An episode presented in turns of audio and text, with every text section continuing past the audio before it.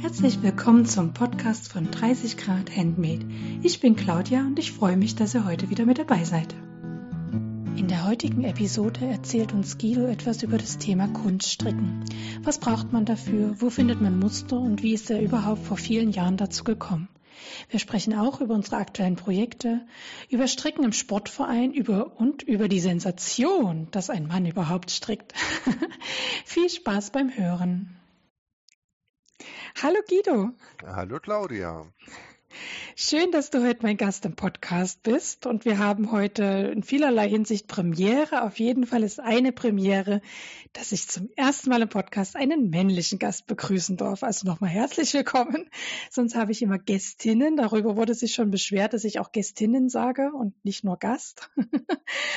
Aber heute habe ich definitiv einen Gast. Ja, ich wollte gerade sagen, jetzt hast du auch mal einen Gast ein Gast. Und wir werden heute ein sehr, sehr spannendes Thema äh, besprechen. Dazu kommen wir allerdings später. Ähm, und bevor wir dazu kommen, äh, Guido, magst du dich vielleicht mit zwei, drei Worten mal den Zuhörerinnen und Zuhörern vorstellen?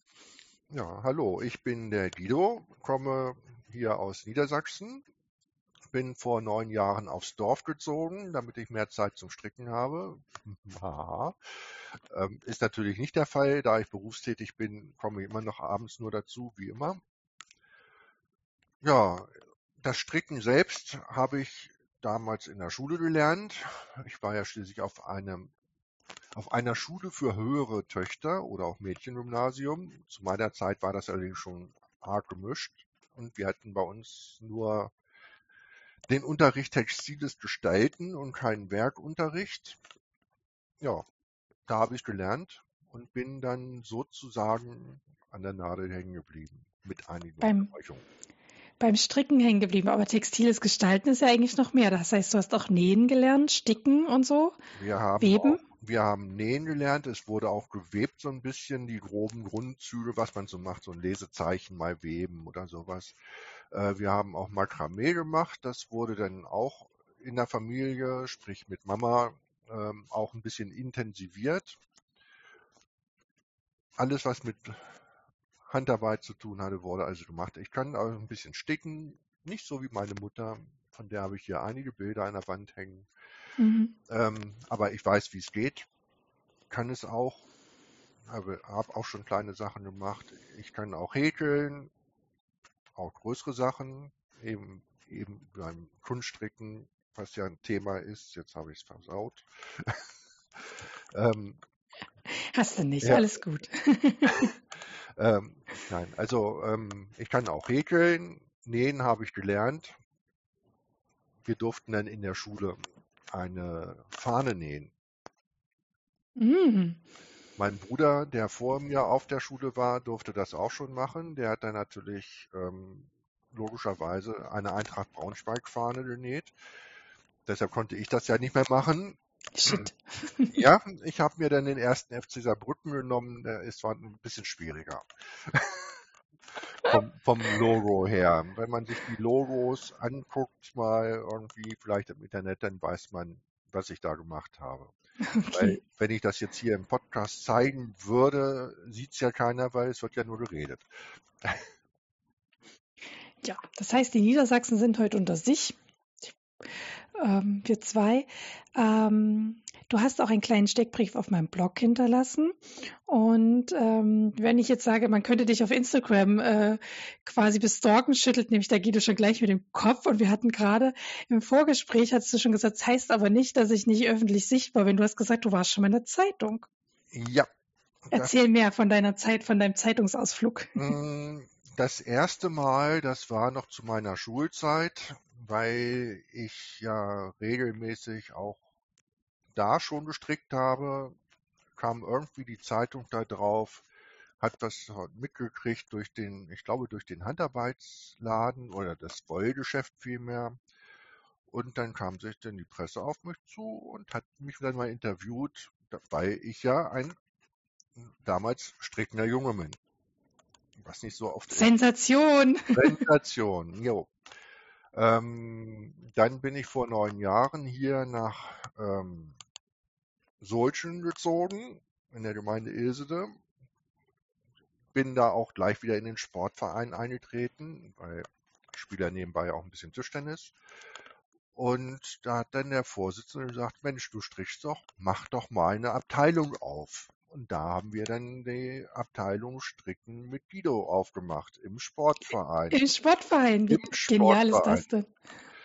Ähm, ist so ein bisschen eingeschlafen, weil ich habe eben sehr viel um die Ohren und nicht so viel Zeit. Und die Leutchen, die Interesse haben, was allerdings meistens Frauen sind, haben natürlich auch was zu tun und wir kommen, kriegen nicht so richtig die Termine zusammen. Das Problem, wenn man zu viel um die Ohren hat. Ähm, und wenn man berufstätig ist. Das wurde dann also auch auf der Homepage vom Verein veröffentlicht. Daraufhin hat sich die Zeitung von meiner Heimatstadt beim Verein wieder gemeldet. Äh, was ist denn das bei euch? Was habt ihr denn da? Und dann wurde wirklich, kam eine Reporterin hierher zum Fotografieren. Ein Reporter, den ich auch aus dem Schützenverein schon kannte, hat mich hier interviewt und dann hatte ich dann eine große Seite mit Fahrfotos, diesmal im, in der Zeitung. Stricken im Sportverein. War in, Stricken im Sportverein. Naja gut, es ging da weniger um Stricken im Sportverein, sondern wieder der strickende Mann. Ah, Sensation. Sensation, ja, für mich nicht unbedingt, aber ja, ja gut. Ähm, das Witzige dabei war, dass dieser Bericht in der Zeitung dafür gesorgt hat, dass sich dann sogar mal Sat 1 beim Verein gemeldet hat, um ein, ob, ne, ob da was ist und kann man, und dann wurde die Adresse, Telefonnummer an mich weitergegeben. Ist dann allerdings auch im Sande verlaufen. Wahrscheinlich war das Thema strickende Männer dann doch nicht ganz so interessant, aber egal. kann ich auch mitleben. Ah, ich kenne das so aus dem Berufsverband, wenn sich Zeit oder die Presse insgesamt meldet, muss es immer super schnell gehen. Und wenn man dann nicht gleich innerhalb von 24 Stunden Zeit hat für ein Interview oder eine TV-Aufnahme, ist man schon wieder vergessen, das ist so schnelllebiges Gewerbe. Das, nee, das war gar nicht mal so. Aber die hat es okay. angeboten und dann, ja, ich habe auch gesagt, ja, können wir machen. Hm. Und still ruht der See. Ja, Und, also, falls hier irgendjemand von Sat 1 mit zuhört, der Guido ist noch da. Der wartet noch auf eine Antwort. Äh, Im Anfang von Corona oder wie schon wieder ein bisschen gelockert war, hat sich dann auch eine freischaffende Künstlerin vom NDR bei mir gemeldet und wollte auch da irgendwie was in der Richtung machen, hat sich dann aber auch zerschlagen. Beziehungsweise sie hat sich noch nicht wieder gemeldet. Die Zeit war ja auch nicht ganz so einfach. Aber nee, ich, ich lebe trotzdem noch. Ja. Und stricke trotzdem noch. Also wer dich mal sehen will, der muss jetzt einfach ins Zeitungsarchiv gehen, Zeitungsartikel von damals raussuchen und dann. Genau. Oder falls jemand bei dir in der Nähe im Sportverein ist. Es gibt da übrigens einen Sportverein, der eine Sektion Stricken hat. Oder Abteilung heißt du gesagt, Abteilung heißt bei euch. Ja, ja, ja. Äh, Stricken hat. Also auf. auf, geht dahin. Ja, hat auch andere Folgen noch. Ähm, wir haben bei uns, also wir sind ein sehr aktives Dorf hier, muss ich ja wirklich sagen. Ich weniger, aber so der Rest. Und ähm, es gibt auch eine Gruppe, die macht alle zwei Monate eine, eine etwas größere Aktion für Kinder und Jugendliche. Heißt Jugend macht Solchen. Und da war ich dann im Mai auch dabei mit dem Punkt Häkeln mit Guido. Mhm. Schön. Hatte ich dann noch Unterstützung von einer meiner Strickeulen aus Peine. Ähm, und dann haben wir mit sechs Kindern, zwei elfjährigen Mädchen und vier achtjährigen Jungs, nach Samstagnachmittag gestrickt. Und ich war gestrickt fasziniert. Äh, äh, gehäkelt. Gehäkelt hast du gesagt. Hm? Gehäkelt. Und es war wirklich faszinierend, wie konzentriert gerade die achtjährigen Jungs da versucht haben, ihre Finger zu koordinieren und zu häkeln. Ja. Das war echt eine schöne Sache. Ja. Meine Tochter, die versucht sich ja auch immer mal in den Stricknadeln und das ist ein bisschen frustriert, weil das noch so schwer geht. Sie ist noch ein bisschen jünger als acht. Und ähm, jetzt hat man ja einen Strickrahmen aber äh, organisiert, wo man diese, da muss man eher so wie flechten und dann immer wieder mit so einer Häkelnagel drüber und dann strickt das auch sich. Und das ging richtig gut in dem Alter schon. Und da war sie jetzt letztens ganz stolz, als ihr Schal fertig war. Und da hat sie auch richtig konzentriert sich dran gesetzt und immer mal wieder sich das von selber auch genommen, musste ich gar nicht hingehen und sagen, willst du nicht mal wieder an deinem Schal weiter stricken? Nee. Die von ganz alleine sich ab und zu mal genommen, eine halbe Stunde dran gemacht, wieder weggeräumt und das war richtig schön anzusehen. Ja, aber gerade für die Kleinen ist das ja mit den Fingern und ähm, die Finger sind etwas kurz noch. Man braucht, muss Anspannung halten und ähm, ich bin der Meinung, als normaler Rechtshänder, so wie ich es häkeln ja auch gelernt habe damals, ähm, die linke Hand muss viel mehr machen als die rechte. Mhm. Die muss, Ich kann ja gar nicht häkeln, also ich krieg das nicht hin. Naja, du, normal hast du die, die Häkelnadel in der rechten Hand und der, der, fin, äh, die, der Faden läuft durch die linke und du hältst das Häkelstück auch mit der linken rum und mit der rechten machst du immer nur die Schlaufen dadurch. Mhm. So, und jetzt hast du da so einen achtjährigen Jungen, der eben alles mit rechts macht und der muss plötzlich die linke Hand unheimlich viel tun. Mhm. Den einen, den hätte ich, glaube ich, wegtragen können. So konzentriert war der dabei. Was habt ihr denn für ein kleines Projekt gemacht? Das war erstmal, wir müssen erstmal Nur- lernen, Luft, Luftmaschen und der eine Mhm. hat dann, dann auch schon zu Stäbchen, hin, äh, zu festen Maschen hingekriegt zurück und so. Ah ja, Aber, also ihr habt so ein bisschen ausprobiert und ein Ja, bisschen ja, schön. Mhm. aber es war schon schön und die waren wirklich so, also Jungs, achtjährige Jungs, die zwei, drei Stunden konzentriert häkeln, ohne Pause, das muss man erstmal erleben, Ja, glaube ich. ja, schön. War schon faszinierend. Das glaube ich, das glaube ich. Sowas ist schon schön. Ja.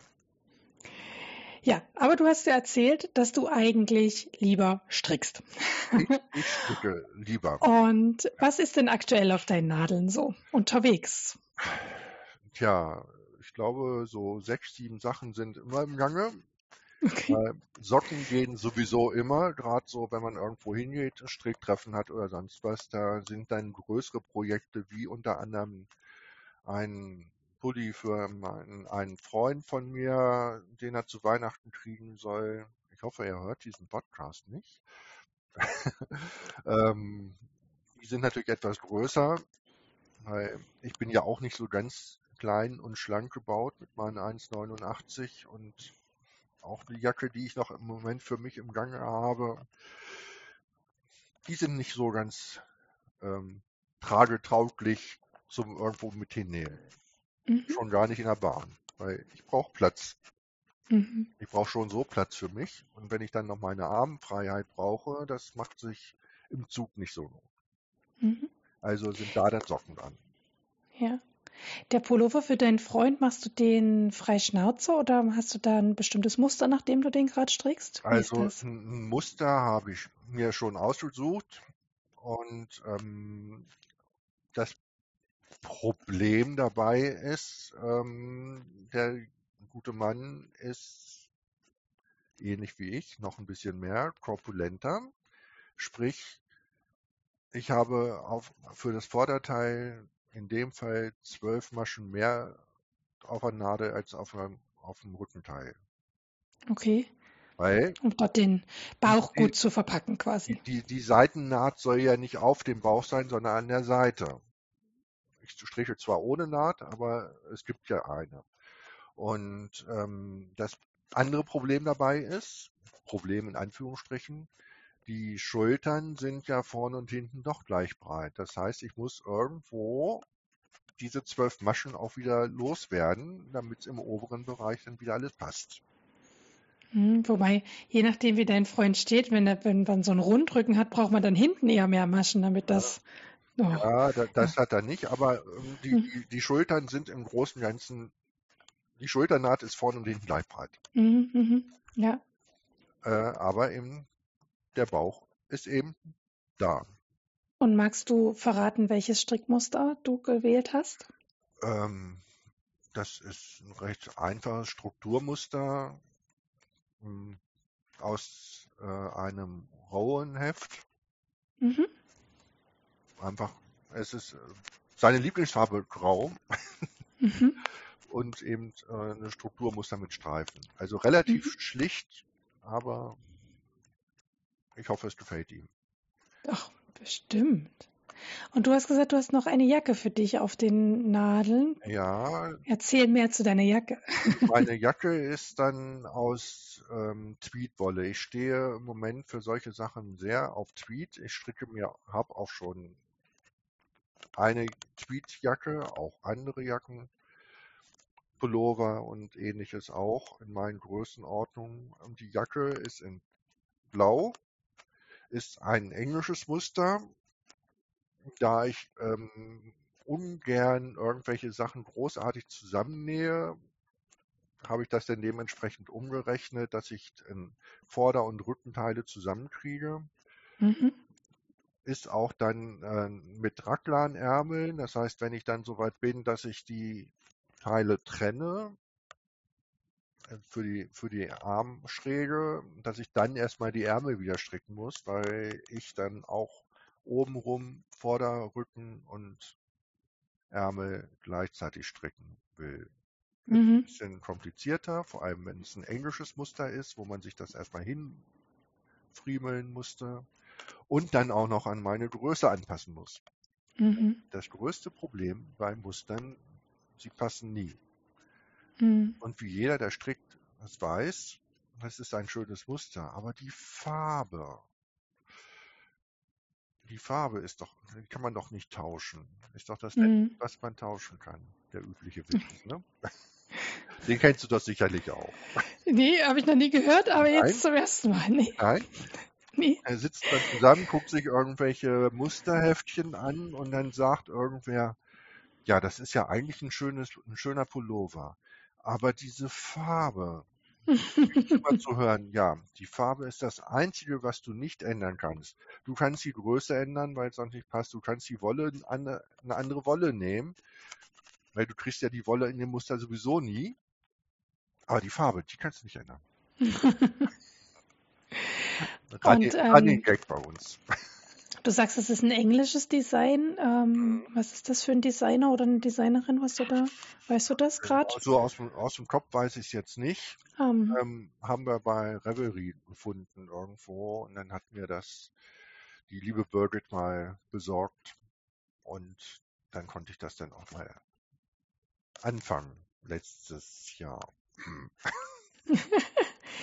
Du sagst schon gerade, liebe Birgit, wir können die liebe Birgit grüßen, weil die ist definitiv Hörerin meines Podcasts. Und die hat uns nämlich ein bisschen zusammen verkuppelt quasi auf dem Wollfest in Kassel und hat gesagt, also der Guido, der muss mal Gast bei dir sein. Und so bin ich dann dazu gekommen, ja. War nicht so lange gedauert. Wir haben im Juni uns getroffen und jetzt im Oktober nehmen wir Podcast auf. Wunderbar, oder? Besser geht's nicht. Nicht alle sind so Du- langmarschig, ne? Du hast äh, in den Notizen geschrieben, also du hast ja vorhin schon gesagt, dass du gerne Socken unterwegs hast und du hast in deine Notizen hier geschrieben, dass du für nächstes Jahr einen besonderen Adventskalender mit Socken planst. Hier ja. steht 24 Paar für Männer jetzt. Ja. So. Ähm, ein Arbeitskollege von mir hat mich neulich, ja, vor ein paar Monaten schon mal angesprochen. Ähm, er macht einen Männer, Männer-Adventskalender. Ist ja im Moment immer so schön, kriegt man immer mit, dass so sich 24, 25 Personen zusammentun. Meistens sind es Frauen, die irgendwas machen, so einen Adventskalender, eine organisiert's. Jeder macht 24 Mal das Gleiche, ob es nun äh, Erdbeermarmelade oder sonst was ist. Eine organisiert's und dann kriegen, kriegt jedes, jedes Mitglied, jede Person auf 24 Päckchen, verschiedene natürlich, von den anderen 24, so dass es eben 25 Leute sind, dass man nicht das eigene auch kriegt. Und ich habe dann dem guten Maxi gesagt, ja, dieses Jahr mache ich auch mit, klar. Und für nächstes Jahr kannst du dann gleich schon mal vorplanen, dann frag doch mal die Schuhgröße ab. Dann möchte ich nämlich äh, 24 Paar Socken fertig haben. Ich bin jetzt, glaube ich, Holla, die Waldfee. bin jetzt, glaube ich, beim sechsten. Ich, ich, ich mache also jetzt für nächstes Jahr, ne? Ich mache also mir so einen Stash erstmal, weil die typischen Männergrößen so 42 bis 44 kann man ja ruhig mal loskriegen. Wird man immer los. Und dann, wenn ich dann weiß, was gebraucht wird, was ich wahrscheinlich dann schon Ende des Jahres weiß, im Großen und Ganzen, dann kann ich da gezielt darauf hinarbeiten. Mhm. Das ist dann mal so ein Ziel. Ja, ist vielleicht. Ein Wahnsinnsprojekt. Mal sehen. Macht aber Spaß. Finde ich aber cool. Also finde ich äh, total cool und finde es total spannend, äh, weil ich bin dieses Jahr zum ersten Mal auch an so einem Adventskalender beteiligt und haha, wer, hat's, wer kann das ahnen? Wir sind alles Frauen. Ach. Und wir, wir sind dann eben alles Männer. Das finde ich aber so mega. Äh, und ich tatsächlich finde ich, frage ich mich jetzt, ob sich dann auch die, ähm, die Inhalte unterscheiden würden oder ob es dann über die Summe wahrscheinlich die ähnliche Ideen gibt, aber dann das können wir erst auswerten, wenn wir unsere Adventskalender bekommen haben. Genau, glaube ich auch. Ja, aber das wäre auch nochmal interessant zu gucken. Schenken Männer Männern was anderes als Frauen und Frauen untereinander? Also gibt es da Unterschiede oder ist es gar nicht, uh, ist es gar nicht so weit äh, entfernt davon? Genau. Das können wir dann ja mal nach Weihnachten. Nochmal ein Grund, sich zu treffen. Ja. genau. Ja. ja. Ja, spannend. Spannend. Also Sockenstricken für 24 Leute, also ich glaube, da wäre ich in 100 Jahren noch nie fertig, aber ich stricke noch nicht so lange wie du. Und dadurch ist es bei mir noch etwas ein langsamerer Prozess. und das, also da würde ich so schnell nicht fertig werden. Ist bei mir auch nicht so schnell. Es kommt ja auch immer auf die Zeit an und so, aber also es kann gut passieren, wenn ich mal keine Lust habe, irgendwas anderes zu machen, so an so einem Wochenende zumindest anderthalb Paar fertig kriege. Mhm. Dann mache ich aber von Samstagmorgen bis Sonntagabend nichts anderes. Mhm. Aber ja, das kriege ich mit Kindersocken hin, aber mehr auch nicht. Sonst, sonst braucht man da auch, brauche ich da auch ein bisschen mehr. Und ich ähm, muss dazu sagen, ich mag es, mag keine glattrechten Socken. Es muss immer ein Muster drin sein. Das Mini-Muster, minimale Muster sind dann drei rechts, eins links, damit es ein bisschen elastisch ist. Aber das ist dann auch schon das höchste der Gefühle. Okay. Und ich mag glatt, glatt rechts gestrickte Socken total gerne, weil das so, da brauche ich nicht nachdenken und kann einfach stricken und ähm, im Schuh ich, sieht man es eh nie und dann, ja. Das kann ich, kann ich bei den anderen Socken auch. Mhm. Also normalerweise, wenn ich stricke, sitze ich auf meinem schönen bequemen Sessel und äh, der Fernseher läuft vor sich hin und ich kriege den Film trotzdem mit. Ich weiß trotzdem noch, wer wen umgebracht hat. ja, ich bewundere das immer bei Menschen, die schon sehr lange stricken. Ich sehe das auch bei unserem Stricktreff, dass manche gar nicht hingucken beim Stricken, sondern mir direkt in die Augen gucken können beim Unterhalten und ich immer ich, ich krieche quasi in die Nadeln rein, um genau zu sehen, was ich da mache. Ja. muss ich schon, aber man kann auch mal einen Blick hoch und man mhm. hört eben und ähm, abgesehen davon, dass Stricken für mich ähm, auch so ein bisschen therapeutischen Effekt hat. Entspannung, das ist schon, ja, doch, Therapie, kann man so schon mhm. sagen. Okay. Ja, schön. Da haben wir eine Idee, was bei dir auf den Nadeln so rum, so rumfliegt. Bei mir ist schon seit Monaten auch ein Weihnachtsgeschenk auf den Nadeln für dieses Jahr Weihnachten.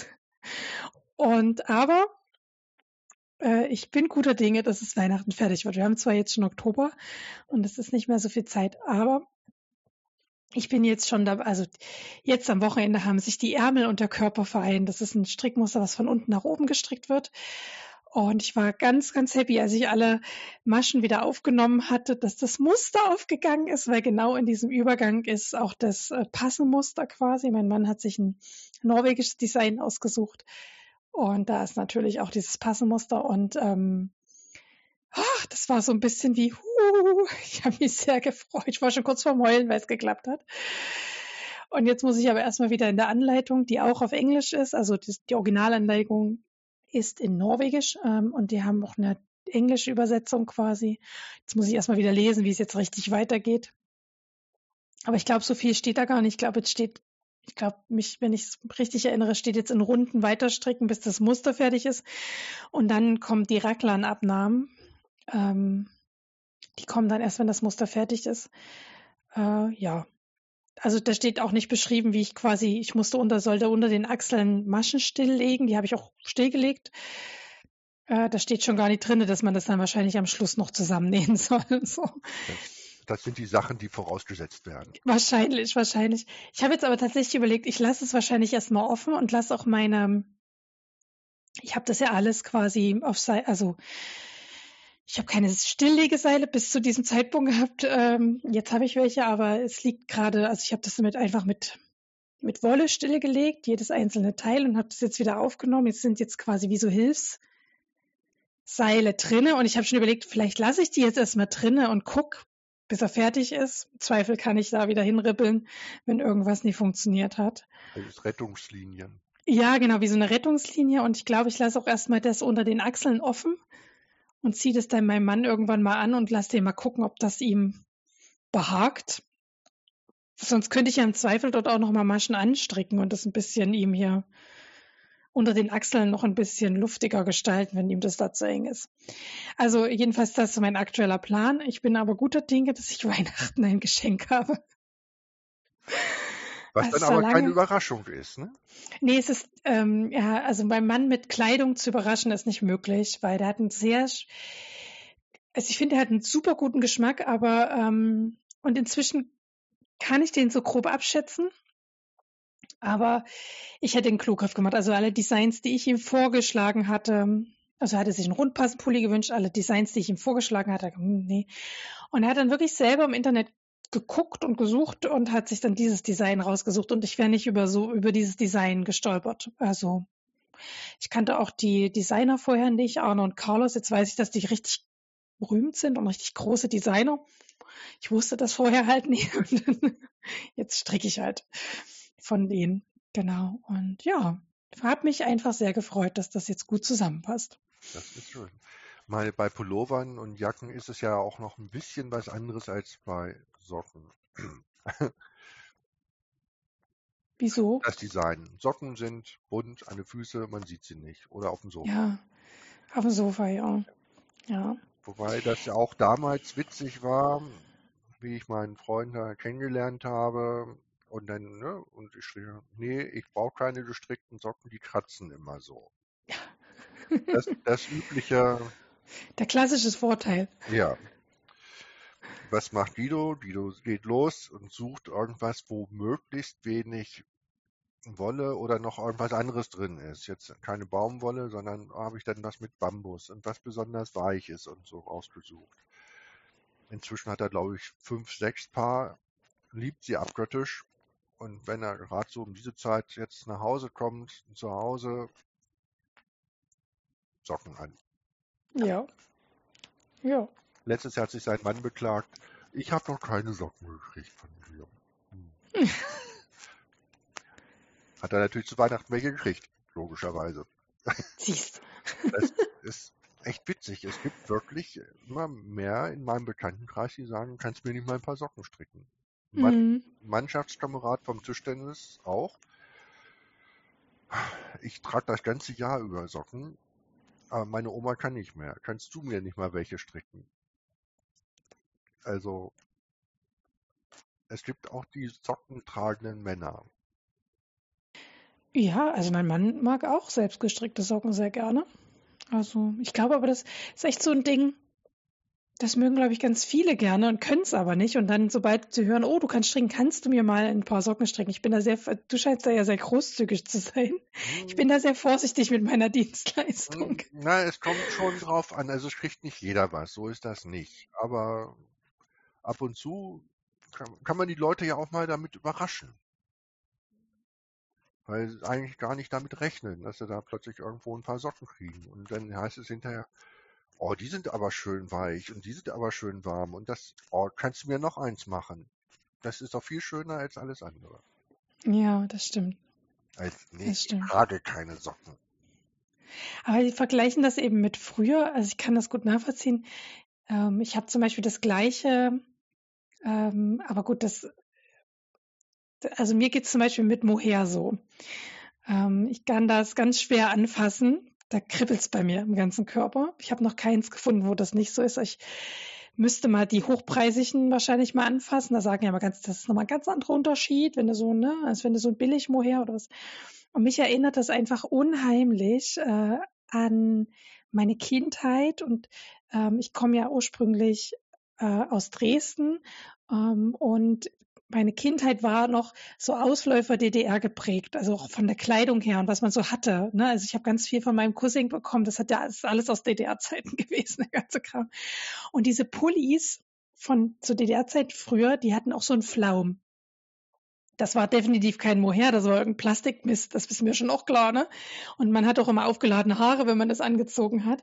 Aber dies, dieses, wenn man da reingreift, das hat auch so komisch geknistert. Oh, da kribbelt es mich am ganzen Körper. Und wenn ich dann solche Pflaumenpullis sehe, das ist ja gerade der heiße Scheiß, oh, da kribbelt es mich, da sehe ich das nur, da kribbelt es mich schon und ich muss an diese, an diese Zeit denken und an diese Knisterpullis von früher. Und ich denke so, oh Gott, ja, und das ist ja heutzutage eigentlich alles viel hochwertiger und es fühlt sich auch gar nicht mehr so an und es knistert ja auch nie. Aber es ist irgendwie noch so absolut so in mir verankert in meinem Körper. Also ich glaube, diese Knisterpullis kannst du immer noch herstellen. Solche Bestimmt. Sachen gibt es immer noch auch irgendwie, aber ich weiß, was du meinst.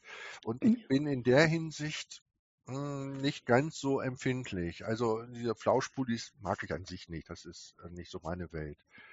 Aber ich hatte früher schon, also als Jugendlicher, wie ich angefangen habe, habe ich mir auch schon mal ein ähm, Rollkragenpullover aus, Nor äh, aus ähm, Shetlandwolle gemacht. Und Shetlandwolle ist ja sowieso ein bisschen kratziger. Und ähm, das vor 40 Jahren. Das war auch relativ günstige Wolle von einem großen Kaufhaus, was es jetzt ja nicht mehr so in der Art gibt. Ähm, und wenn das andere gesehen haben, haben sich schon gekratzt. Oder wenn ich davon erzählt habe, ich habe aus solcher Wolle mir einen Rollkragenpullover gemacht, dann haben sich schon alle gejuckt und ich konnte das so, diesen kratzigen Kragen kann ich am Hals tragen. Mhm. Ich ähm, reagiere dann eher mal bei 100% Polyester oder Polyacryl. Dass ich, mhm. dann, wenn ich einen Pulli habe, dass ich wirklich ein Hemd unterziehen muss, um den Pulli anziehen zu können. Das sind dann die Knisterpullover. Ja, und der hat nicht geknistert, aber nee. es hat trotzdem, äh. es hat gejuckt. Mhm. Ja, und gut, ist vielleicht inzwischen auch wieder anders, aber das waren so, jeder fällt eben anders raus. Absolut, absolut. Ja, Guido, hast du was in Planung? Du hast hier geschrieben, dass du so nach Bauchgefühl gerne strickst oder gibt es so Projekte, wo du sagst, ah, ja, das hättest du gern mal gestrickt? Es gibt ähm, einiges, was ich gerne stricken würde an Mustern, an Pullovern, Jacken und ich habe auch entsprechende Materialien hier vor, äh, nicht vor mir liegen, sondern in meiner Wohnung gut verteilt. mir, allein mir fehlt die Zeit. Wie wahrscheinlich allen Berufstätigen, die gerne sowas machen. Irgendwo ist es ein Zeitproblem bei mir. Und gerade die Projekte sind ja etwas größer. Also ich bin ja wie 1,89 groß, also nicht ganz klein. Arme sind auch nicht ganz kurz, der Bauch ist auch vorhanden. Also es sind keine Kinderpullis, die ich machen muss für mich. Mhm. Und ich stricke mhm. hauptsächlich für mich. Hm. Gibt es bestimmte Designer oder Garne, die du immer wieder gerne, auf die du immer wieder gerne zurückgreifst, weil du weißt, das ist verlässlich, da komme ich gut zurecht, oder bist du da, wie der Wind dich treibt? Da bin ich eigentlich, wie der Wind mich treibt. Mich muss das Muster ansprechen, egal von wem das ist. Klar, wenn man ähm, einige kennt, die, wo man weiß, oh, die machen das, machen das ganz vernünftig und auch für mich vernünftig, wobei vernünftig ja immer Ansichtssache ist. Ich bin da nicht so der knallebunte und wie sage ich immer, ich bin ein stockkonservativer Spießer. und ähm, ja, und dann gibt es ja auch genügend, ja, sieht schön aus, aber nicht für mich. Das ist, auch, ist ja bei Farben auch so. Ähm, ja, ist eine schöne Farbe, aber ich kann sie nicht tragen oder ich mag sie nicht oder ich mag sie nicht für mich oder ähnliches. Obwohl ich auch bunte Sachen trage inzwischen. Habe auch eine schöne orange Weste. Werde ich immer gefragt, ob ich zu den Müllwerkern gegangen bin. Gemein. Ja, Neid. Ne? Und wenn du das Roan-Magazin gerne magst, verstrickst du auch gern die Wolle von Roan? Da habe ich eigentlich noch keine von. Ah ja. Guck mal, an, ne?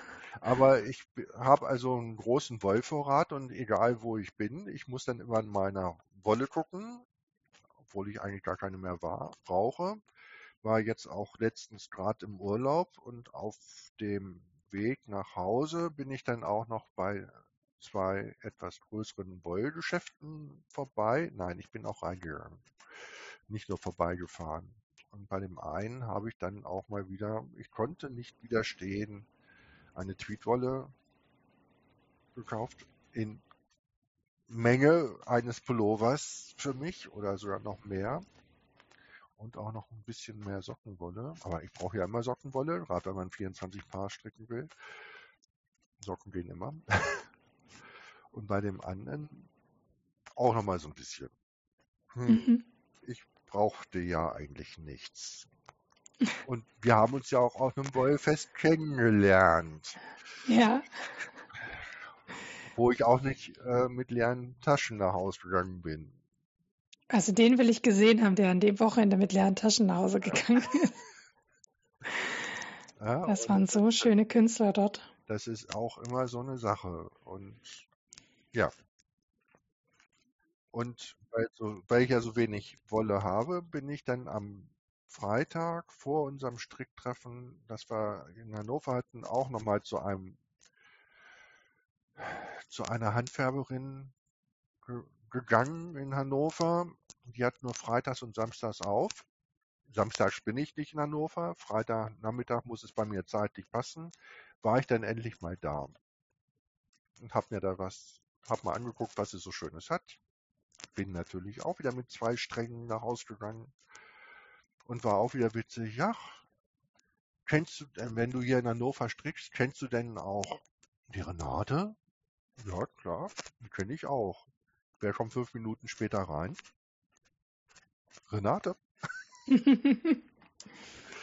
Tja, so klein ist die Welt. du uns den Namen der Hand, äh, der Handfärberin äh, nennen? Ähm, ja, ähm, num, num, num, num.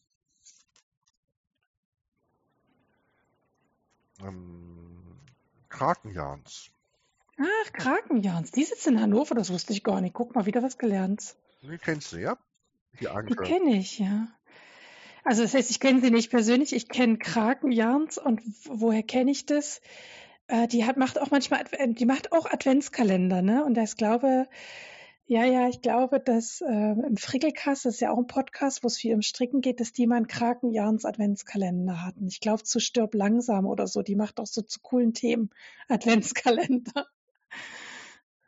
Ich bild mir ein, es war Krakenjans. Ach, die kommt aus Hannover, jetzt wieder was gelernt. Ich denke immer, die sind übelst weit weg und dann sind die gleich um die Ecke, die Leute. Ja, da, da, ja, cool. die ganzen Online-Shops, da weiß man ja nicht mehr, wo sie sind. Ne? Also man müsste ja eigentlich nur mal ins Impressum reingucken, dann wüsste man's. Ja, ja, ja. Schön. Ja, das kann ich verstehen, dass du da Wolle mitgenommen hast. Hätte ich auch Wolle mitgenommen. Ich habe mich noch zurückgehalten, aber ich habe. Ja, war ein. War auch nicht nur den fünf Minuten, die ich dann da war. Man hat sich dann doch ein bisschen mehr unterhalten. Ja, aber das ist ja auch das Schöne. Ich finde, das ist schön, wenn man dann sich auch unterhalten kann über sein Hobby und man denjenigen, der die Wolle verkauft, ein bisschen besser kennenlernt und seine Inspiration dahinter oder seine Motivation dahinter. Das gefällt mir immer sehr gut, als wenn es so, hm, so anonym hergeht. Ja. Also sind wir ja schon, hast du ja auch schon erzählt, dass schon wieder neue Wolle bei dir zu Hause eingezogen ist. Also aus dem Urlaub hast du welche mitgebracht und von Krakenjans aus Hannover. Jetzt wissen wir auch, wo die sind. Mensch, Hannover ist bloß eine Stunde von mir. Muss ich hin. Aber wie gesagt, nur freitags und samstags. naja, ich kann ja Samstag mich mal in den Zug setzen. Jo. Klar. Jetzt kann, kann ich gleich zu meinen Nähmädels. Nähmädels, hört ihr das? Wir können mal nach Hannover zu Krankenjans. Anke wird mich freuen. Ja, das heißt, wir sind schon, wir haben jetzt quasi die Kategorie in Planung Neuzugänge quasi fließend, also fließend Übergänge mag ich ja sehr gerne, ähm, bearbeitet. Ich kann zu Neuzugängen gar nichts sagen. Ich habe nichts gekauft. Äh, oder zumindest noch nie. Wir nehmen sehr zeitig im Monat auf. Ich kann höchstens dann noch bei, im November beichten, was noch am Oktober alles dazu gekommen ist. Und du sprachst vorhin so DIY-Adventskalender an. Ich gehöre dieses Jahr auch zu einer Gruppe von Frauen, die Adventskalender machen und darf ein Türchen befüllen. Und das muss ich jetzt demnächst echt angehen, sonst wird es nichts mehr. Und ich darf natürlich jetzt nicht verraten, weil da gibt es ein paar Leute, die den Podcast hören. Ich darf nicht verraten, was ich vorhab. Ähm, es wird weder was Genähtes noch Gestricktes sein, so viel kann ich sagen. Und ähm, die Materialien dafür sind schon alle letzten Monat gekommen, deswegen zählen sie für diesen Monat nicht mehr. Aber genau dazu werde ich dann mehr erzählen im Dezember-Podcast, wenn ich dann schon erzählen kann. Ich weiß noch nicht, welche, ich habe noch keine Nummer zugewiesen bekommen, für welchen Kalendertag ich zuständig sein werde. Genau. Ja, siehst du, die Gefahr steht, besteht bei mir wahrscheinlich nicht, dass irgendwer aus dieser Gruppe, die ich ja nun auch nicht mal kenne, diesen Podcast, diesen Podcast hören wird. Weil, da kannst du frei erzählen. ich mhm. bin ja so eine seltene Spezies. Wir hatten ja vorhin schon, es gibt schon strickende Männer, es gibt auch welche, die sich ähm, die sich zeigen quasi, vor allem dann halt als Designer auch. Wir hatten ja vorhin schon im Vorgespräch, Thorsten Duet hattest du angesprochen aus München. Ich komme dann immer nicht auf den Namen, aber du wusstest Lutz, den Namen. Lutz, ähm, Lutz, oh, wie heißt der Lutz? Ich weiß jetzt nicht mehr. Du kommst auch gar nicht auf den Namen. Ja. Also Lutz ja. aus München, dann gibt es ja auch. Ähm, also Lutz ist als Mail-Knitting äh, Mail bekannt ja, irgendwo. Mhm. Hm? Ja. Dann Kümer Tutorials, also Kümer, der häkelt, glaube ich, ganz viel, aber ist ja auch, äh, auch ein Designer. Und, äh, ja, ich denke, Westnitz am Ende. Stephen West, ganz berühmter Designer. Also ich denke schon auch, dass es, äh, ähm, dass es durchaus mehr männliche Stricker näher gibt, als sie sich so zeigen im Internet. Aber es muss ja auch nicht, es muss sich ja auch nicht jeder zeigen. Ne? Also kann, man kann das ja auch für sich einfach zur stillen Freude machen. Und wenn dann mal die Zeitung anruft, ja sagen. Mittlerweile bin ich in einem Alter, wo man da ein bisschen entspannter ist. ja. Wohl ähm, mit dem ähm, mit dem Lutz, das war mal eine ganz witzige Sache. Ähm, also ich bin ja nicht so ganz Social Media abtrünnig ähm, oder so. Ich bin sogar auch bei Facebook noch angemeldet. Und ähm, da gab es, oder gibt es auch immer noch, auch ähm, so Gruppen, strickende Männer oder irgendwelche Sachen. Und daher kannte ich den Lutz. Und der hatte dann in dieser Gruppe mal gefragt, ähm, Leute, seid ihr denn auch bei der H&H in Köln? Hast du sicherlich auch schon mal was von gehört? So eine Messe. Ähm, worauf denn einer von den anderen ähm, das ist ja nur für Händler und Designer. Und das sind wir ja nicht. Och, ich habe sowieso ein Standgespräch ähm, bei einer Firma und dann wollte ich dann, werde ich das mal organisieren. Und dann hat er das organisiert. Wir haben dann auch Wolle gekriegt im Vorfeld, konnten wir uns welche aussuchen, die gerade erst auf den Markt kommen sollte aus den Katalogen und was er machen. Und dann saßen wir da eine Stunde, anderthalb Stunden bei diesem stand auf der Bühne und haben da mit sieben Leuten vor uns hingestreckt. Sieben Männer, wohlgemerkt. Ich kam mir dann vor wie Schloss Neuschwanstein, wo dann immer so ein Bus mit, ja, genau. ähm, dann kam wieder ein Schwung ähm, Messegäste vor dieser Bühne. Wir wurden fotografiert wie das siebte Weltwunder, das achte Weltwunder schon weit. Dann haben die sich wieder verlaufen, dann kam wieder so ein Schwung ein, das Spiel ging von vorne los. Das war schon sehr interessant. Mhm. Ja, das glaube ich. Das glaube ich sofort. Aber ist schön. Auch ja auch eine schöne Erfahrung vielleicht mal gewesen, ne? Und, und dann kommt noch eine andere Designerin vorbei, steht vor der Bühne, was machst denn du hier? Die kannte ich auch. Mhm. Die Christine Nöller, die ja mhm. auch viel, ist eine gute Überleitung, eventuell ähm, viel Lace-Tücher und sowas entwirft. Mhm. Ja, da sind wir nämlich schon bei unserem tollen Thema des Monats und wir werden nicht darüber reden, wie Männer stricken, weil Huhu, das glaube, das weiß jeder, dass Männer auch stricken. Es wäre höchstens interessant, ob Männer andere Dinge stricken als Frauen, aber ähm, wir haben ein viel spannenderes Thema. Und zwar, Grüße gehen raus an die Birgit. Dir gesagt, guck mal, was der Guido kann. Das muss der unbedingt im Podcast erzählen. Und daraufhin hat mir Guido ein paar Fotos auf seinem Handy gezeigt. Und ich habe ihn fragend angeguckt, das ist gestrickt. Und Guido so, ja, ich sage so, das glaubt doch kein Mensch. Doch. und so sind wir dazu gekommen. Und ich hatte jetzt als äh, tatsächlich als Arbeitstitel Tischdeckenstricken genannt, aber es hat einen richtigen Namen, was du da, also was du kannst quasi oder was es auch gibt als Strickrichtung. Und das nennt sich dann Kunststricken. Kunststricken. Und was fällt alles unter Kunststricken? Was muss ich, also fallen ja jetzt nicht nur Tischdecken drunter, sage ich jetzt mal. Was fällt alles drunter? Ja, das sind. Aus deiner Sicht. Ähm, äh, der Begriff des Kunststrickens ist wohl mehr so dieses feine. Also ähm, das andere Stricken ist auch fein, also mit dünneren Garn. Also wenn man sich jetzt ein Lace-Tuch anguckt, was ja hauptsächlich aus Löchern besteht oder oft aus vielen Löchern besteht, sprich Umschläge, Zusammenstricken und ähnliches, aber aus, ähm, sag mal, relativ normaler Wolle, wenn sie auch ein bisschen, manchmal ein bisschen dünner ist und dafür mit dicken Nadeln gestrickt, damit die Löcher größer werden. Das hört sich jetzt alles ein bisschen flapsig an, aber dann haben So ist es am Ende. Ne, so, so, ist es. Ähm, dieses, die Decken, die ich da gestrickt habe, oder auch Ostereier, hm, oder die Christine Nöller hat auch mal einen Schirm bestrickt, also so den, die Beschirmung von einem Schirm. Ja. Ähm, wird dann meistens aus ähm, ja, Baumwollgarn, 10er, 20er, 80er Baumwollgarn, Taschentuchspitze und sowas. Je dünner das Garn ist, desto feiner wird natürlich auch die Arbeit. Mhm. Jetzt kann ich ja mit solchen Begriffen, also da sind ja schon jetzt Fachbegriffe, 10er Garn, 20er Garn. Was muss ich mir denn darunter vorstellen?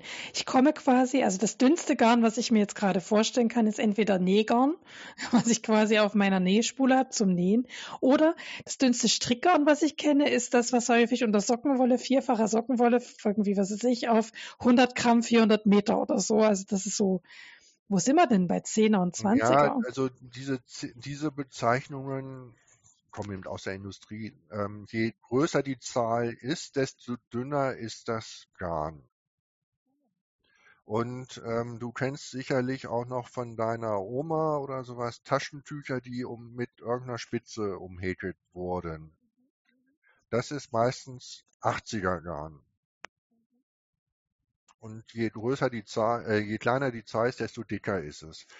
Äh, ja, das ist, das kenne ich von Nähgarnen auch. Also wenn das so ein Nähgarn, was ich zum Nähen in die Nähmaschine einlege, umso größer die Zahl, desto dicker ist es, desto mehr versticken dann und umso äh, nee, äh, Quatsch, umso größer die Zahl, desto dünner ist es und umso kleiner die Zahl, desto mehr wird es so Denimgarn oder Stickgarn dann mhm. schon fast. Ah ja. ja. Mhm. ja und das und ist dann bei diesen Baumwollgarn auch der Fall. Eben, ja. Mhm. Und mhm. ähm, ja, wie, wie soll ich das jetzt am besten mal beschreiben? Was fällt mir so noch ein? Hm. Kommt das im Knäuel daher oder ist es dann auch auf Kohnen? Das ist meistens auf Kohnen oder eben mhm. auf eine Papprolle gewickelt. Mhm. Also das ist nicht so in einem Knäuel wie unser normales Wollstrickgarn. Es ist eben dünner und ja, ähm, Fällt mir jetzt nicht Und ein, wie ich das beschreiben soll. Mit was für einer Nadelstärke wird das dann gestrickt, wenn das so dünn ist? Kommt das man ja bestimmt nicht mit Fünfernadeln jetzt daher und strickt es mal könnte, könnte, man, könnte man auch, weil dann wird es natürlich ähm, auch ein bisschen grober. Ähm, die Na, ich muss anders anfangen. Ich habe ja in der Schule angefangen zu stricken und meine Eltern waren in einem Tabakladen, Tabakgeschäft angestellt, wo es auch Lotto und Zeitschriften gab. Und vor 45 Jahren gab es ja auch noch wesentlich mehr Handarbeitshefte und Anleitungshefte. Und wir saßen ja an der Quelle und haben uns immer schön alles angeguckt. Und da gab es dann auch unter anderem diese Hefte mit Kunststricken. Gab, war mal so ein Hype, da gab es eben recht viel und auch in dieser Art. Oder auch Häkelarbeiten. Ähm, und dann habe ich mal gesagt, ja, also das Kunststricken, das würde mich ja auch mal interessieren. Und meine Eltern, sowohl Mama als auch Papa, gesagt, mach doch. Gut. Guido hat sich dann also mal Häkelgarn besorgt und hat angefangen, eine Decke zu stricken. Ähm, das war also dieses 10er Häkelgarn, das ist also dieses etwas dickere und habe dann ähm, mit, einer zwei, mit einem zweieinhalber Nadelspiel angefangen. Das heißt, ich habe erst mit sechs Maschen in der Mitte angefangen, wurden dann immer mehr, bis ich mir dann schließlich ein Nadelspiel aus vier Rundstricknadeln, zwei, zwei waren Meter zwanzig und zwei, drei waren Meter fünfzig hm, zusammengebaut habe, weil ich auf der Runde 1500 Maschen hatte. Okay. Also normale zweieinhalber Nadeln. Mhm. Und wenn man dann quasi so mit 80er Garn, nimmt man dann auch zweieinhalber Nadeln da, oder nimmt man dann noch wie, kleiner wie, Stärken? Da nimmt man dann auch kleinere. Da habe ich dann mit einem Einser Nadelspiel. Zahnstocher. Ja, und ähm, ja, ja, ich bin nicht gerade ganz klein gebaut. Ja, und äh, wenn ich jetzt richtig, du hast gesagt Nadelspiel, das heißt, wenn du jetzt so eine Decke strickst, dann wird die aus der Mitte heraus, wächst die nach außen quasi. Genau. Und dann fängt man in der Mitte an. Im Regelfall fängt man in der Mitte an. Wie ein Rundmuster dann? Ja, genau. Mhm. Also, mhm. Ja, und fängst erst mit, weiß ich, sechs oder nimmst eine Fadenschlinge, wo man Maschen rausnimmt und ja, dann werden eben Maschen zusammengestrickt, so rum oder andersrum und machst wieder Umschläge oder strichst aus dem Umschlag irgendwas raus, dann kriegt man die Löcher rein oder es werden dann eben immer mhm. mehr Maschen. Mhm. Und da waren es eben 1500. Bis die Endgröße erreicht ist quasi von dem Strickstück und dann ähm, du hattest vorhin schon Lace angesprochen, das heißt, man kann sich das dann aber so vorstellen wie von der Stricktechnik, wie so Lace-Stricktechnik. Also man rechte, linke Maschen, man macht Umschläge, um halt Löcher zu erzeugen, um dann eben Muster zu erzeugen quasi. Wie, wie, das Lace groß oder größer wurde dann ähm, oder auch für mich dann mal bekannt wurde, habe ich gedacht, hm, kannst ja auch mal was machen. Und dann habe ich damit angefangen und gesagt, ja, toll, das habe ich vor 30 Jahren schon gemacht. Nur mit schon anderen, gemacht. Nur mit anderen Garn, das ist dann danach. Ja. Ja, genau. Es ist immer so. Ich fand vorhin auch schon schön, wo du gesagt hast, du hast in der Schule Makramee gelernt. Ich habe mich da kurz gefragt, ob das schon Makramee hieß damals. Doch, damals hieß das schon Makramee. Ist auch schon ja. so, weil ich habe auch so das Gefühl, vieles wird in neue Begrifflichkeiten gepackt, um es eben einen neuen Anstrich, neuen Schwung zu geben, finde ich auch ist alles legitim quasi. Aber theoretisch, wenn, wenn ich das richtig verstanden habe, könnte man zu solchen Lestüchern das geht schon in Richtung Kunststricken quasi dann. Im Prinzip. So ist vergleichbar ja, quasi. Ja, Bloß genau. mit, in dem Fall unterscheidet sich dann quasi nur die Garnart und die Stärke der Nadeln. Kunststricken ist mehr filigraner quasi. Genau. Im Prinzip könntest du, wenn es so ein Lace-Tuch ist, oder ich sag mal, es gibt ja auch runde Lace-Tücher mit vielen Löchern, und wenn du das einfach mal nicht mit einem Lace-Garn und einer dicken Nadel machst, sondern mit so einem Baumwollgarn und einer ganz dünnen Nadel. Einer dünneren Nadel, einer Zweiernadel oder sowas, hast du schon das gleiche. Kommt man in, in diesen Bereich dann rein ja. quasi. Ja, du sagst, du hast mit Decken angefangen, aber du hattest vorhin auch gesagt, man kann noch zum Beispiel Ostereier äh, stricken. Genau. Kunst, Kunststricken, also das ist nochmal ein Unterschied zu, so. Als ich das gesehen habe, du hast mir ein Foto gezeigt und da, damit ich einen Eindruck bekomme, hätte ich ja schwören können, dass das gehäkelt, was du da gemacht hast, weil das so fein war. ähm, also echt, äh, was macht für dich den Unterschied aus, ob, ob so etwas gestrickt ist oder gehäkelt ist?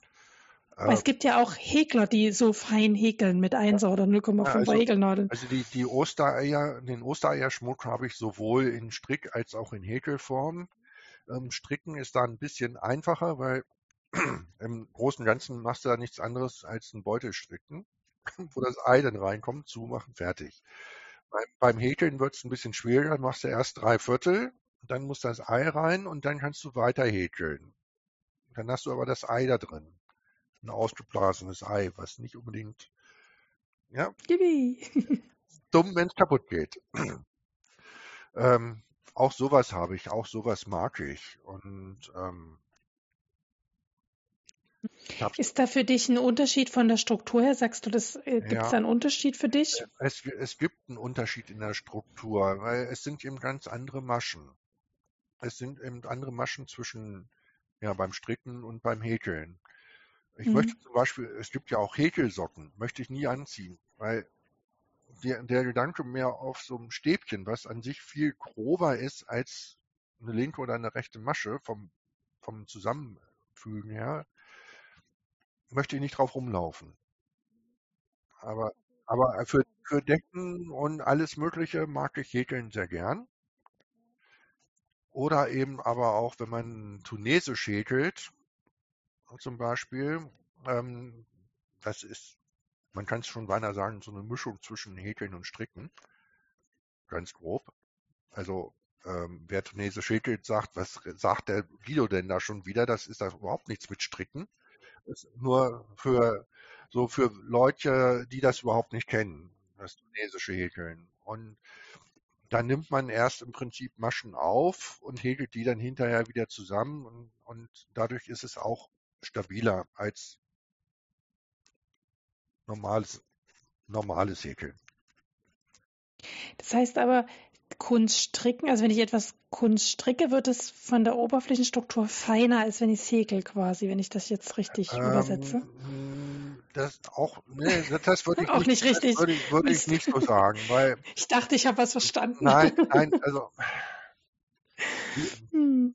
die ähm, wenn man dementsprechend mit dünneren Garn und ähm, dünneren Nadeln häkelt, ist es natürlich auch wieder feiner als mit dicken groben. Na gut, das ist mir klar. Aber wenn man es ja. jetzt vergleichbar macht, wenn ich jetzt sage, ich nehme ein 80er, ein 80er Garn, was ja schon sehr fein ist, ne, ähm, und stricke das oder ich verhäkel das.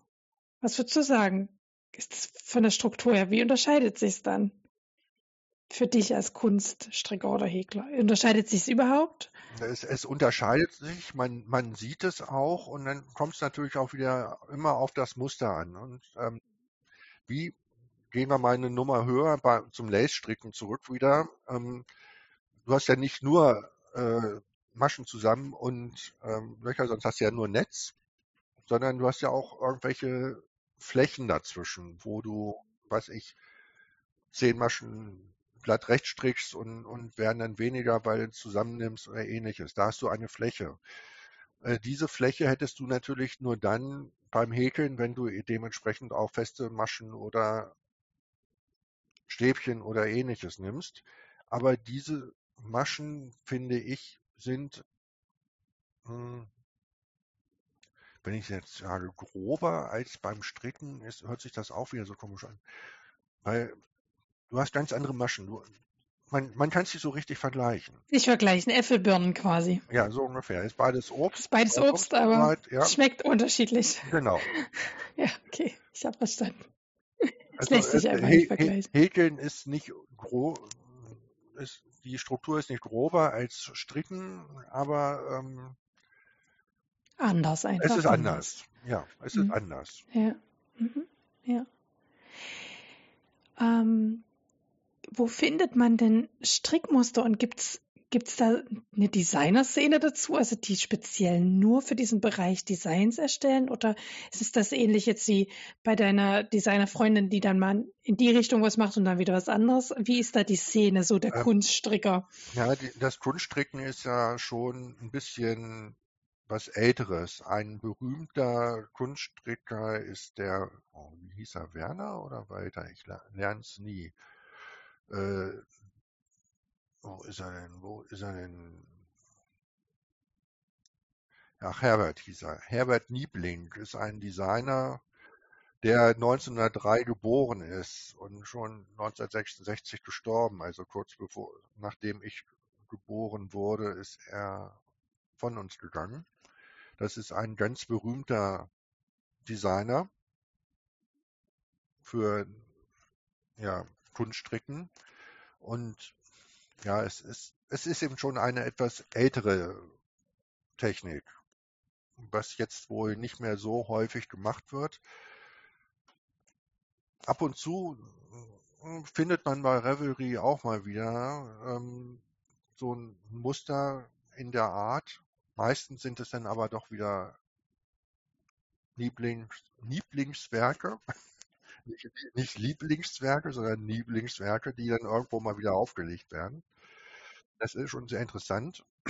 Und damit sind wir natürlich auch wieder beim Thema, wo finde ich Anregungen und Muster, egal in welche Richtung bei Reverie. Also Reverie, du hast auch geschrieben, alte Handarbeitshefte, da könnte man da auch äh, fündig ja. werden. In Bibliotheken gibt es ja manchmal so Archive von alten Handarbeitszeitschriften, die man sich leihen kann. Genau. Ähm, oder inzwischen wird ja viel digitalisiert, wo man auch digital sich Zeitungen anschauen kann. Genau. Also und wo man eventuell dann solche Muster findet, sogar und, noch. Mhm. Und ab und zu, in, es gibt ja auch noch immer diese gemischten Handarbeitshefte, wo also alles Mögliche drin ist, wo ich auch einen ganzen Stapel bei mir habe und auch einen ganzen Stapel von meiner Mutter erben, erben werde, wo also ähm, Stickereien und sonst was, wo ich dann allerdings weggegangen bin, weil dann zu viel, für mich zu viel gebastelt wurde. Nichts gegen Basteleien mache ich auch gerne, aber ich suche mehr, hab mehr so Deckchen, Pullover, ähnliches, was gehäkelt oder gestrickt wird, gesucht und nicht irgendwelche Papierbasteleien. Und, ja, und in solchen Heften gibt es eben auch immer wieder mal solche Sachen wie so ein kleines Deckchen, was gestrickt ist. Meistens mehr gehäkelt, aber dann doch auch manchmal gestrickt. Aber das ist dann mehr Zufall, wenn man sowas findet. Das ist ähnlich wie mit Männerpullover-Mustern, die ja auch unheimlich verbreitet sind. Sprich, wenn ich irgendwo ein Heft mal oder ein Buch mal sehe und finde mit Männerpullovern oder Kleidungsstücken für Männer, hm, dann muss ich zuschlagen, was dann auch mal zur Folge hat, dass ich manche doppelt habe. habe ich das schon? Ich kaufe es einfach erstmal. so ungefähr. Aber guck mal, dann sind Arne und Carlos vielleicht auch etwas für dich, die beiden Norweger, weil die haben diesen Pulli, den ich jetzt für meinen Mann stricke, es war ein Unisex-Design, aber äh, den haben sie ja erstmal für sich erstmal gestrickt und ähm, dann erst die Anleitung geschrieben, von daher. Genau. Ah ja, aber wie spannend.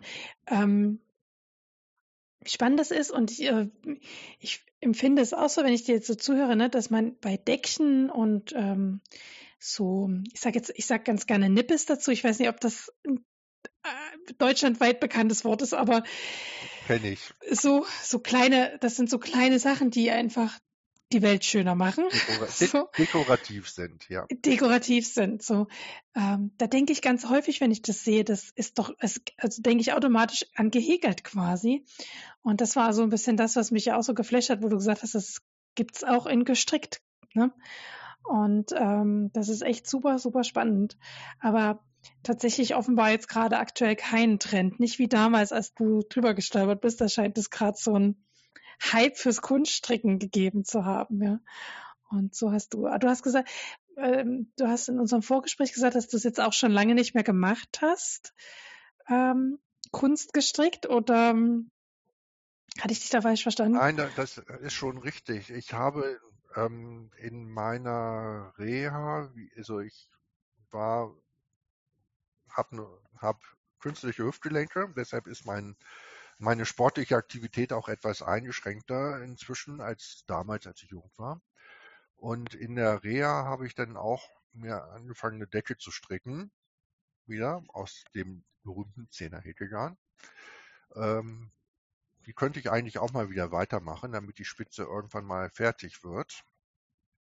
Also das ist jetzt ähm, 13 Jahre her. Oh, Da, da habe ich dann also mal sowas gestrickt.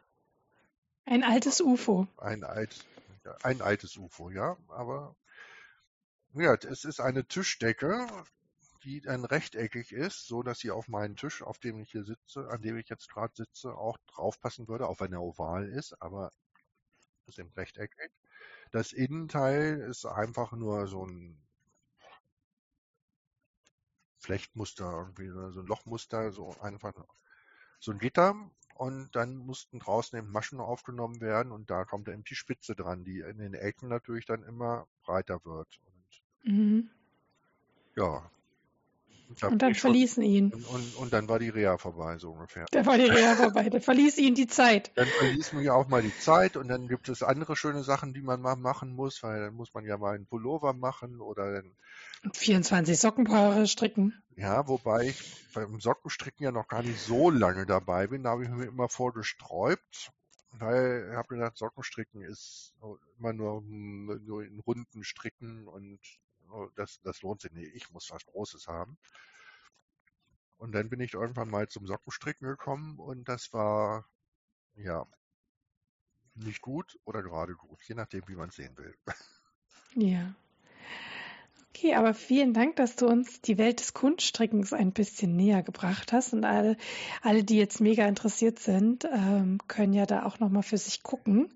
Ich muss mal gucken, ob ich am Ende des Podcasts dem Guido noch ein paar Fotos aus dem Rippen leiern kann, die ich vielleicht auf dem Blog veröffentliche. Ich wollte gerade sagen, wenn, das. wenn, so, ähm, wenn man darüber spricht, das ist immer so eine Sache, dann sieht man immer nichts. Aber ähm, das Mhm. ist ähm, eine gute Idee, wenn es sowas für deinen Blog. Muss ich wohl mal was raussuchen, was ich so an irgendwelchen Nippes gemacht habe.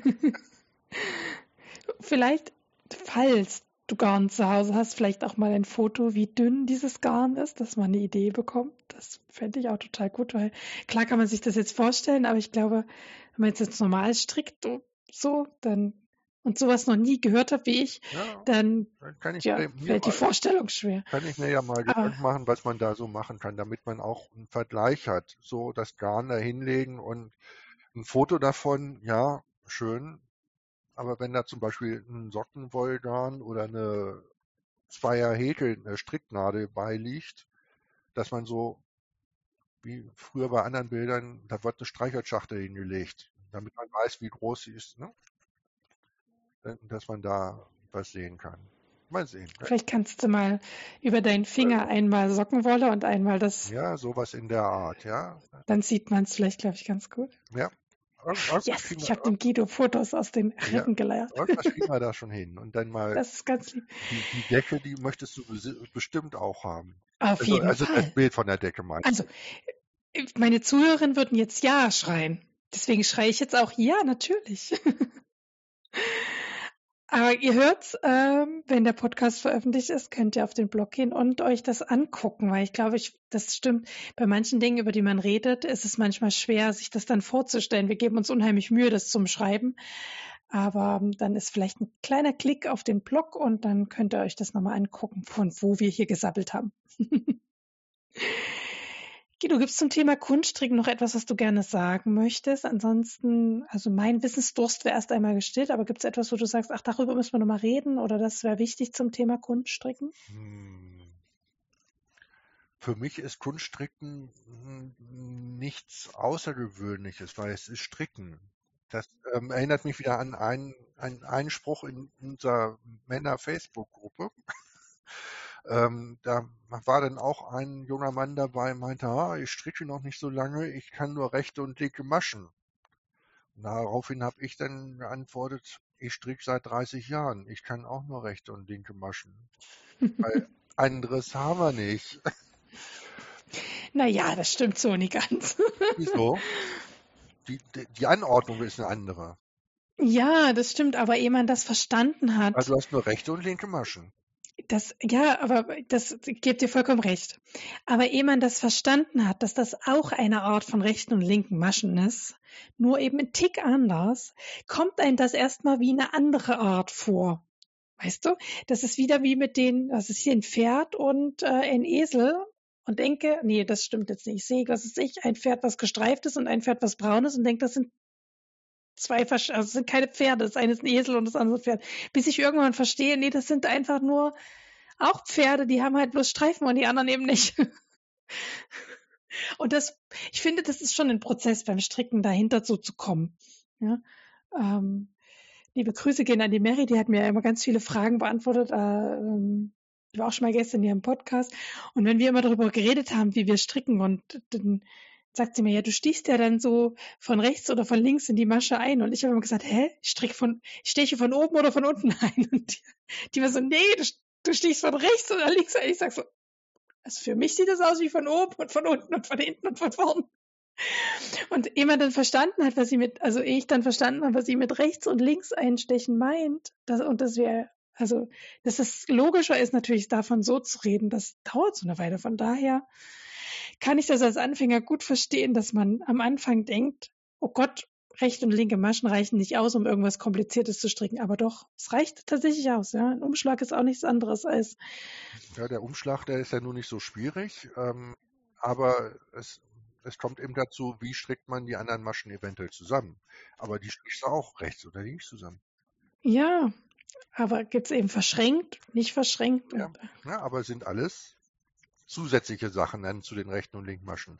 Aber es ging damals auch darum, ihm so ein bisschen die Scheu zu nehmen, von wegen, ach, ich kann nur rechte und linke Maschen. Was anderes machen wir auch nicht. Wir haben auch nur rechte und linke Maschen. Total, ich gebe dir recht. Aber ich kann auch seine Sorge verstehen. Dafür bin ich noch zu sehr Anfänger. Okay, Guido. Aber das finde ich auch nochmal gut, dass du sagst, hey, das ist eigentlich gar nichts Besonderes in dem Sinn. Es gehört zum Stricken dazu, wie Sockenstricken, Schalstricken, ist eben auch Kunststricken, Stricken. Am Ende ist es nur Stricken. Aber in dem Fall eine sehr feine Art von Stricken, äh, mit sehr feinen Garn und sehr dünnen Nadeln. Ich sag immer Lace-Stricken nur mit dünneren. Ja, dünneren Nadeln, genau, ja. Ja, schön. Das freut mich. Ähm, ich überspringe jetzt mal die Empfehlungen, weil du hast ja nichts reingeschrieben. Deshalb, da habe ich noch was reingeschrieben. Wir kommen mal zu den Terminen, weil da hast du was reingeschrieben. Und ich finde es immer sehr schön, wenn die Gäste sich auch Gedanken dazu machen, was kann man vielleicht den Hörern an Termin ans Herz legen. Erzähl mal, was du da alles aufgeschrieben hast. Und ich bemühe mich, den Podcast rechtzeitig zu veröffentlichen, dass ihr die Chance habt, diese Termine wahrzunehmen. Ja, also wir haben uns, die liebe Birgit, und unsere Helga wahrscheinlich auch, vielleicht noch mehr aus der hannoverschen Strickgruppe. Wir haben vor, am 14. Oktober zum Heidewollfest in Schneewerdingen zu fahren. Das ist ja hier in der Lüneburger Heide, Richtung Soltau, für die Leute, die nicht wissen, wo es ist. Ähm, wir sind dann mit der Bahn anderthalb Stunden unterwegs. Man hat also Zeit zum Stricken. Und dann werden wir uns da einen schönen Tag machen. Das ist am 14. und 15. Oktober. Und das Wochenende drauf, am 20. 21. ist in Hannover die Infa Kreativ. Das heißt, die Infa selbst fängt auch schon eine Woche vorher an, aber an dem Wochenende ist diesmal die Infa Kreativ, wo also auch Handarbeiten, unter anderem auch Wolle zum Stricken und ähnliches mit vorgeführt werden und auch wahrscheinlich wieder irgendwelche Lehrgänge oder Workshops oder ähnliches auch noch stattfinden. Da habe ich auch eine nette Erfahrung mal mitgemacht. Kann da später nochmal drüber reden. Und dann hat ähm, meine ähm, nationale Strickgruppe, sage ich mal so, also das, ich bin in mehreren, das ist einmal Peine, wo ich herkomme, unsere Strickeulen, dann in Hannover die Revelry-Gruppe, Hannover Nitz. Und ähm, dann wie ich dazu gekommen bin, war eigentlich gleich überregional. Ich bin auf ein Forum gestoßen, die hatten ein großes Stricktreffen in Berlin geplant. Da habe ich dann das erste Mal so ein Stricktreffen mitgemacht, weil ich gedacht habe, wenn mir das nicht gefällt, in Berlin kriegst du ein Wochenende immer rum. Ähm, war sehr lustig, war sehr schön. Da kamen dann nach Berlin Leute aus Schleswig-Holstein, aus dem Ruhrpott, aus Franken, aus vom Bodensee, also aus ganz Deutschland, hatten sich da so, weiß ich, 40, 50 Leute getroffen. Und zwei, wir waren zwei Männer. Und ähm, dadurch bin ich eigentlich in diese Materie so richtig reingekommen. Und diese Gruppe, die hat eine was gepostet, dass am 5. und 6. Januar nächsten Jahres in Berlin ein Woll-Festival ist. Und da möchte ich dann auch mal hin. Das ist das erste Wochenende. Ja, Berlin ist für mich nicht so weit aus der Welt. Wo Tegel ist, weiß ich auch. Also, das ist dann auch was Schönes. Mhm. Da kann man dann schon gut planen quasi. Für nächstes Für Jahr. Januar. Die, Jahr, die Jahresplanung schon mal über den Haufen werfen, weil man auf dem ersten Wollfest am, im Januar war, ne? Ah, ich habe ich hab auch zwei kleine Termine rausgesucht. Einmal, ähm, du siehst, hätte ich für Hannover eigentlich auch mal rausgucken können, aber am 31. Oktober, was ja dieses Jahr zumindest in Niedersachsen ein Feiertag ist, Das ist nicht selbstverständlich für Niedersachsen. Ähm, wird Stoffmarkt in Göttingen sein. Das ist eigentlich immer eine schöne Gelegenheit, um Stoff zu shoppen. Also die Grüße an die Nähenden da draußen, die auch zuhören. Ähm, auch wenn wir in letzter Zeit sehr oft fürs Stricken gesprochen haben. Leute, ich gucke mal, dass ich wieder ein paar Näherinnen einlade. Ihr müsst euch noch ein bisschen gedulden. Ich habe auf dem Wollfest einfach so viele nette Leute kennengelernt. Und ähm, und dann habe ich äh, auf Instagram ähm, ein Mystery Knit Along, das ist wieder für die Stricker von Cascade Yarns. Das, äh, und da geht es diesmal um Mosaik. Äh, ist ein Mosaik, also es heißt Mosaik Option Mystery Knit Along. Und das sah ziemlich interessant aus. Äh, ich gucke bei sowas immer gerne zu. Mit, ich entscheide dann immer hinterher, ob ich das gut fand oder nicht. Aber es gibt ja Leute, die lassen sich gerne überraschen. Der ist schon am 27. September gestartet, aber sie hat heute nochmal, ähm, Anfang Oktober nochmal gepostet, dass man noch jederzeit mit einsteigen kann und dann eben die ersten Abschnitte dann einfach am Stück geschickt bekommt. Und das geht noch bis zum 29. November. Und deswegen habe ich es überhaupt mit aufgenommen, weil es echt sich so lange zieht. Also wer sagt, oh, ich muss mal wieder an einem Mystery Knit Along mit teilnehmen, der kann mal dort gucken. Genau. Ja, und dann habe ich noch ein paar Empfehlungen rausgesucht. Ähm, es ist ja gerade Oktober. Also Oktober ist ja so ein für Strickende ein sehr besonderer Monat. Ich finde, wir näher könnten uns da mal, wir können nämlich auch Socken nähen durchaus, da mal mit dranhängen an den Oktober. Vielleicht nähe ich mal ein paar Socken und poste das unter dem Hashtag Oktober. Ähm, aber man sieht vor allem gestrickte Socken. Und in diesem Zusammenhang gibt es immer freie Anleitungen, Gewinnspiele und so Kram. Und ich dachte, da kann ich ja meine Empfehlungen schreiben. Die, ich sage jetzt mal, die berühmteste Oktober-Hosterin ist die Tanja Steinbach, die Frau aus dem TV. Ähm, die hat wieder eine Anleitung rausgebracht, wenn man die mitstrickt. Man muss nicht mal fertig werden bei ihr, man muss es nur den Prozess quasi zeigen. Kann man wieder an einem Gewinnspiel teilnehmen. Da gibt es immer tolle Sachen von Lana Grosser zu gewinnen, weil die hat da so eine Kooperation mit denen. Ich habe gesehen, äh, eine österreichische Designerin, ich glaube, die heißt auch Bettina mit Vornamen, äh, The Knitting Me. Die, äh, wenn man ein Design von ihr strickt, äh, kann man auch was gewinnen. Ich habe jetzt vergessen, was man gewinnen kann. Da kann man jedenfalls was gewinnen. Und wir hatten vorhin Thorsten Duet angesprochen, da kann man nichts gewinnen, aber der hat Kosten hat ein YouTube-Video hochgestellt und zeigt Muster für Socken. Also er erklärt nicht, wie man eine Socke strickt, aber er gibt Vorschläge, was für Muster man einstricken kann. Und das ist ja auch kostenfrei auf seinem YouTube-Kanal. Steht das zur Verfügung? Also das Oktober ist immer ein guter Moment, wenn man sagt, ich brauche mal wieder neue Sockenstrickmuster. Und ich habe aber kein Geld, mir welche zu kaufen, dann ist Oktober ist immer ein guter Moment, sich neue Sockenstrickmuster äh, schenken zu lassen, in Anführungsstrichen. Und ich habe dann gedacht, Mensch, es ist Oktober, Weihnachten ist gar nicht mehr so lange hin. Wir haben heute schon über Weihnachtsprojekte gesprochen, der Guido und ich. Wo gibt's denn überhaupt noch hat Spekulatius mir gerade gezeigt. Hm, lecker, lecker. Äh, wo gibt's denn überhaupt noch Adventskalender? Und äh, ich habe drei gefunden und vielleicht kann ich dann später noch einsprechen. Ich habe nämlich heute auch noch eine Umfrage auf Instagram reingestellt, äh, wer noch Adventskalender gesehen hat und ob er mir das äh, schreiben kann. Dann werde ich das noch einsprechen. Aber ich habe drei entdeckt. Die liebe Daniela von Danielas Wolthoff aus meiner ursprünglichen Heimat Dresden äh, bietet wieder ihre Winterbox an. Also sie nennt es ja nicht Adventskalender, sondern Winterbox. Ähm, und die hat noch welche. Der kann man noch bis zum 31. Oktober shoppen, solange halt sie noch welche hat. Dann hat Makema einen Adventskalender. Die machen ja so Stickdateien, also Maschinensticken. Da kann man also 24 Stickdateien dann offenbar auspacken. Beobachtet das auch. Ich gucke mir das jetzt an von der Fernung. Und meine letzte Gästin, die liebe Nora aus dem September-Podcast, ähm, aus Österreich, Wintertagtraum, die hatte ja schon gesagt, dass, äh, dass sie noch kleine Adventskalender in ihren Shop stellt. Die hat jetzt diese Mini-Adventskalender mit so Mini-Strängen äh, reingestellt. Die gibt's auch noch zu shoppen. Äh, und normalerweise, Krakenjans hatten wir es ja vorhin, hat auch Adventskalender, aber ich könnte mir vorstellen, dass der schon in der Vorbestellung vorbei ist und dass das schon alles weg ist. Die hat nämlich immer zu ziemlich coolen Themen. Adventskalender. Also unter anderem Stirb langsam war da mal dabei und so. Also so Actionfilme. genau, aber viele Adventskalender, also gerade Woll-Adventskalender von Handfärben ist äh, meistens die Vorbestellung jetzt schon rum.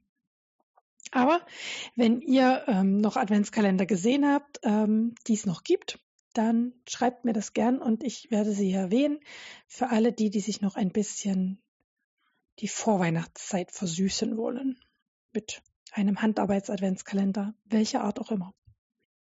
Dann habe ich noch die Community gefragt, welche Adventskalender so im Umlauf sind und welche ihr geshoppt habt.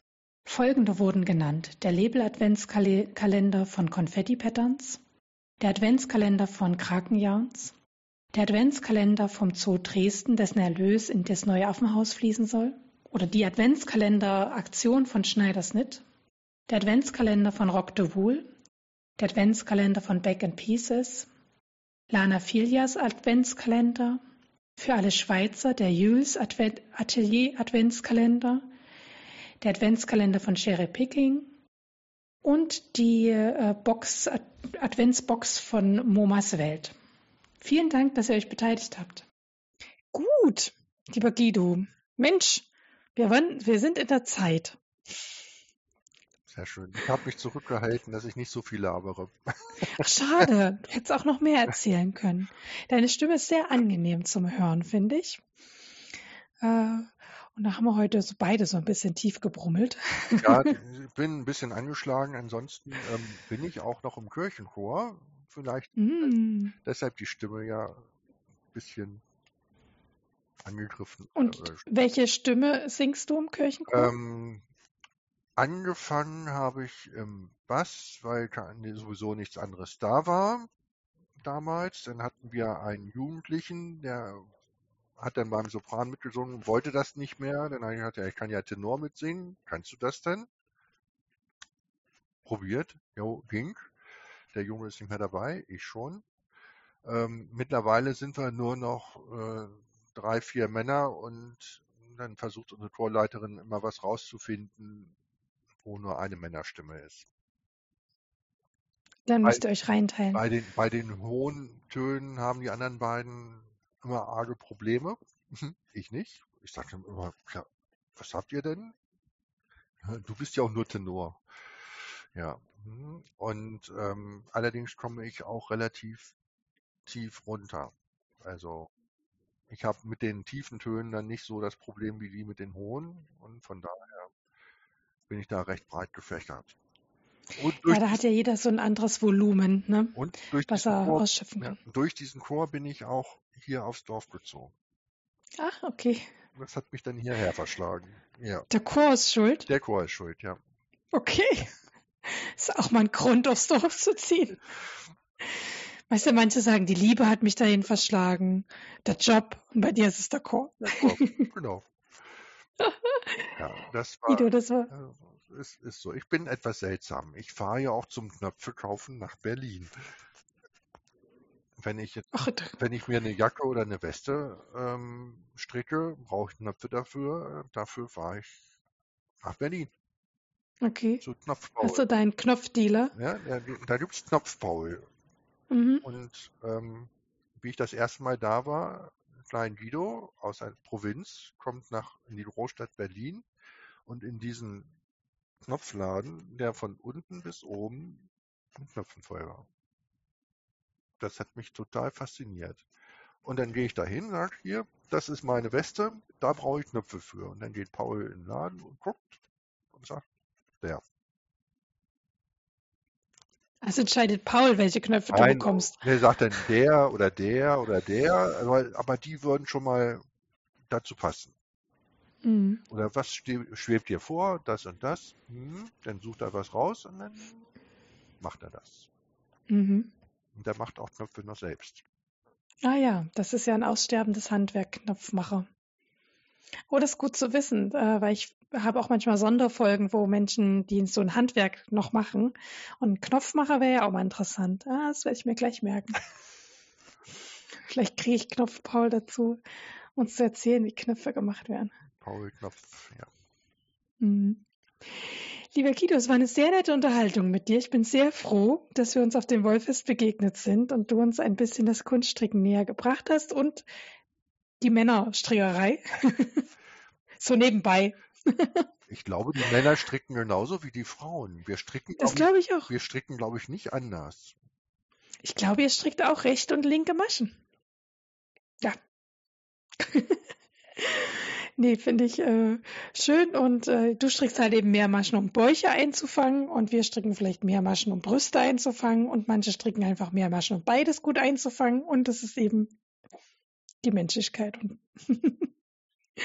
Wobei, ähm, ich weiß ja, die, die Engländer stricken ja irgendwie anders als wir Kontinentaleuropäer, mhm. beziehungsweise die Holländer, glaube ich, auch. Ne?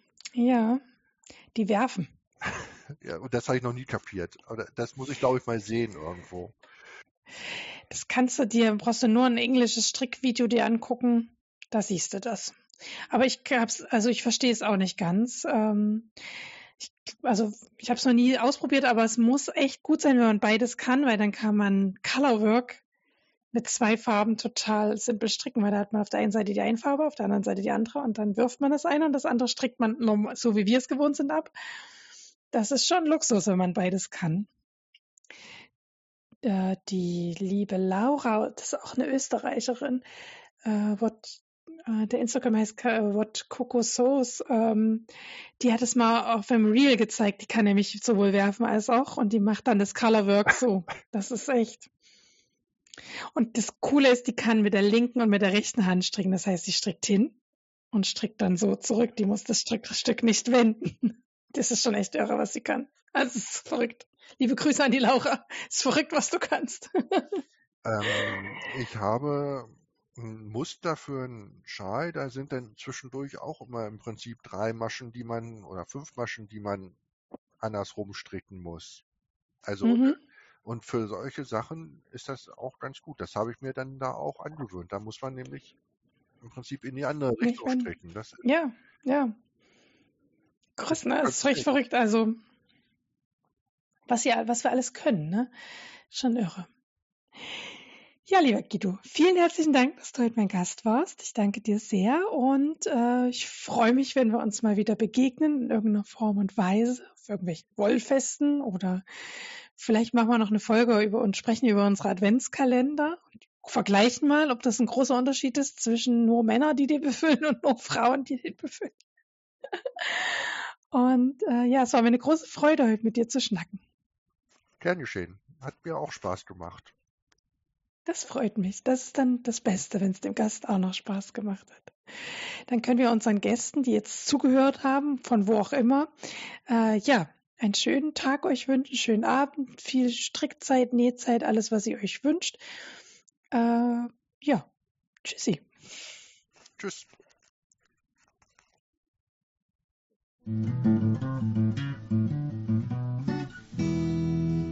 Vielen Dank fürs Zuhören heute. Wenn euch der Podcast gefällt, dann würde ich mich über ein Abo freuen und über eine positive Bewertung auf iTunes und Spotify. Vielen Dank, bis bald, eure Claudia.